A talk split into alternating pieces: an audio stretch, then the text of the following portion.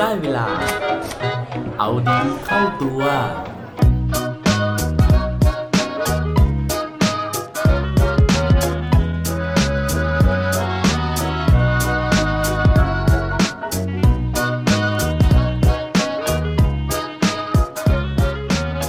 วันนี้คุณหงุดหงิดแล้วหรือยังครับ สวัสดีครับ พบกับผมชัชวานแสงปรีดีกร และรายการเอาดีเข้าตัว รายการที่จะคอยมาหมั่นเติมวิตามินดีดด้วยเรื่องราวแล้วก็แรงบันดาลใจ เพื่อเพิ่มพลังและภูมิคุ้มกันในการใช้ชีวิตของพวกเราในทุกๆวัน ปกตินะฮะผมจะมาชวนให้ทุกคนเนี่ยมาคิดถึงเรื่องดีๆนะฮะคิดถึงเรื่องที่เป็นพลังบวกนะครับ แต่ว่าวันนี้นะฮะจะลองเปลี่ยนแนวใหม่นะครับ เพราะว่าอยากจะมาชวนให้ทุกคนเนี่ย หาเรื่องที่มันน่าหงุดหงิดหงุดหงิดนะฮะเข้ามาใส่ในใจเข้ามาใส่ในสมองนิดนึงนะครับ เพราะวันนี้นะครับผมไปอ่านเจอบทความบทความหนึ่งนะครับ จริงๆต้องเรียกว่าไปยืนอ่านฮะไปยืนอ่านหนังสือเล่มหนึ่งอยู่ที่ร้านหนังสือนะครับ หนังสือเล่มนั้นนะครับก็คือหนังสือที่ชื่อว่าสมองทองคำนะฮะเขียนโดยคุณขุนเขานะครับ ซึ่งในหนังสือเล่มนี้นะครับ คุณขุนเขาเนี่ยเขาก็ได้เล่านะฮะว่า บางครั้งความหงุดหงิดนะครับ มันสามารถที่จะแปลเปลี่ยนกลายเป็นสิ่งที่งดงามได้ ขึ้นอยู่กับว่าคนที่หงุดหงิดนั้นนะครับ มองเห็นโอกาสและความงดงามในสิ่งแย่ๆเหล่านั้นหรือเปล่า โดยเขาได้ยกตัวอย่างนะฮะหสถานการณ์นะครับที่มีคน 6 คนนะฮะสามารถที่จะเปลี่ยนความหงุดหงิดเนี้ยนะครับให้กลายเป็นความงอกเงยได้ อย่างในเคสแรกนะครับเขาเล่าถึงนะฮะเรื่องราวของผู้ชายคนหนึ่งที่ชื่อว่าจอร์จออปเปอร์แมน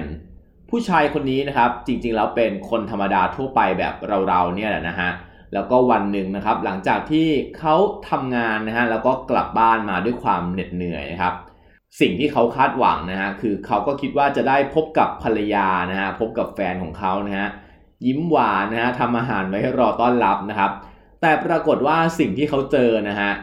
เขาพบว่าภรรยาของเขา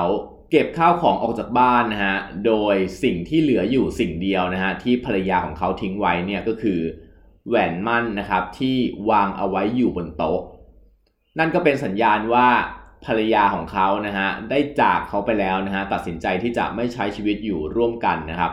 ทีนี้นะฮะด้วยความแค้นนะฮะปนความเสียใจนะครับ คุณจอร์จออปเปอร์แมนเนี่ยก็ตัดสินใจนะฮะที่จะเอาแหวนวงนี้นะครับไปขายดีกว่านะครับเพราะว่าไม่รู้ว่าจะเก็บเอาไว้เพื่อให้แสลงใจทำไมนะครับว่าแล้วนะเขาก็ไปตระเวนนะฮะเอาแหวนวงนี้ไปขาย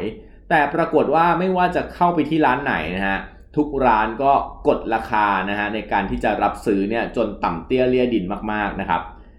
ซึ่งตอนนั้นนะฮะจอร์จเนี่ยเขายอมรับเลยว่าเขารู้สึกหงุดหงิดมาก แล้วก็เขารู้สึก หดหู่ซ้ำซ้อนเข้าไปอีกนะฮะเพราะว่ารู้สึกว่าตัวเองเนี่ยเพิ่งถูกทิ้งมานะฮะแล้วยังต้องมาเจอสถานการณ์แบบนี้ที่นอกจากจะไม่มีใครเข้าใจแล้วนะฮะยังถูกกดราคานะฮะจากการที่ต้องการจะขายแหวนออกไปอีกนะครับพอเจอสถานการณ์แบบนี้นะฮะเขาบอกว่าเขาก็ไม่ได้รู้สึกท้อแท้นะฮะแต่ว่าเขากลับมองเห็นโอกาสนะครับเขามองว่ามันต้องมีคนที่ตกอยู่ในสถานการณ์เดียวกับเขานะฮะก็คือว่าวันหนึ่งเนี่ย เมื่อสิ่งของแทนใจนะครับ มันกลายเป็นสิ่งของที่แทงใจ ก็คือเก็บไว้เนี่ยมันก็แทงตาแทงใจนะฮะแสลงตาแสลงใจนะครับ แล้วมันก็ต้องมีคนที่อยากจะขายสิ่งเหล่านี้เหมือนกันกับเขา แต่ว่าเมื่อตลาดเนี่ยมันไม่เป็นใจนะคือทุกที่เนี่ยมันกดราคาหมดนะครับ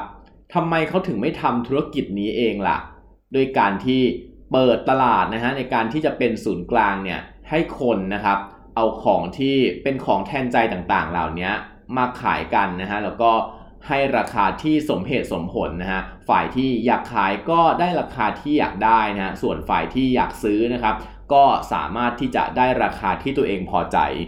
และนั่นนะครับก็เป็นที่มาของการก่อตั้งธุรกิจที่ชื่อว่า I do now I don't ขึ้นมานะฮะ ซึ่งเป็นธุรกิจที่เชื่อมต่อผู้ที่อยากขายแหวนนะครับให้กับผู้ที่ต้องการซื้อมันโดยตรงนะฮะเพราะว่าอาจจะมีคู่รักหลาย ๆ คู่นะฮะที่ไม่มายนะฮะหรือว่าไม่ได้แคร์มากนะฮะกับการที่จะไปซื้อแหวนต่อจากคนอื่น เพื่อมาใช้ในโอกาสพิเศษของตัวเองนะครับ ซึ่งมันก็จะถูกกว่าการที่เราไปซื้อกับร้านโดยตรงนะฮะในขณะที่คนที่ต้องการจะขายนะครับ ก็ได้เงินเนี่ยมากกว่าการที่ไปขายให้กับร้านโดยตรงเช่นกันนะครับ ความเจ๋งของไอเดียนี้นะฮะทำให้ธุรกิจของจอร์จนะครับวันนี้เนี่ยสร้างรายได้มากถึงปีละ 3 ล้านดอลลาร์สหรัฐเลยทีเดียวนะครับ แล้วก็คุณขุนข่าวนะเขาก็บอกเอาไว้นะฮะปิดท้ายไว้ว่า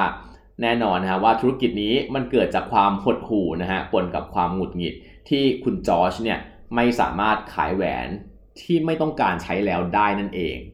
และนั่นก็เป็นเรื่องราวที่น่าหงุดหงิดนะฮะแต่ว่าฟังแล้วผมเชื่อว่า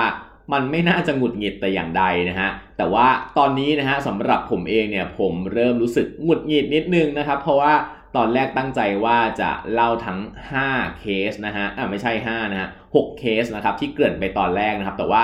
สุดท้ายด้วยเวลาจำกัดนะครับผมเล่าไปได้แค่เคสเดียวนะครับ เดี๋ยวยังไงนะฮะเคสที่เหลือนะครับ ผมจะมาเล่าใน EP ถัดๆไป หวังว่าทุกคนนะฮะจะไม่หงุดหงิดนะครับ ที่ผมจะต้องค้างตอนนี้เอาไว้ก่อนนะฮะแล้วเดี๋ยวพบกันในตอนต่อไปครับ และปิดท้ายวันนี้ด้วยโคตรดีโคตรโดนอีกเช่นเคยนะครับ วันนี้มาจากคุณ Trudy Campbell นะฮะเขาบอกไว้ว่า dissatisfaction is a symptom of ambition บางครั้งนะฮะความหงุดหงิดความไม่พอใจนะฮะก็เป็นจุดเริ่มต้นนะฮะให้เกิดความทะเยอทะยานได้เช่นกันครับ อย่าลืมกลับมาเอาดีเข้าตัวได้ทุกวันจันทร์ พุธ และวันศุกร์ รวมถึงฝาก subscribe เอาดีเข้าตัว podcast ในทุกช่องทางที่คุณฟัง รวมถึงกดไลค์ กดแชร์ ในทุกโซเชียลมีเดีย Facebook, IG และ Twitter สุดท้ายนี้ have a good day ขอให้วันนี้เป็นวันดีๆ ของพวกเราทุกคน สวัสดีครับ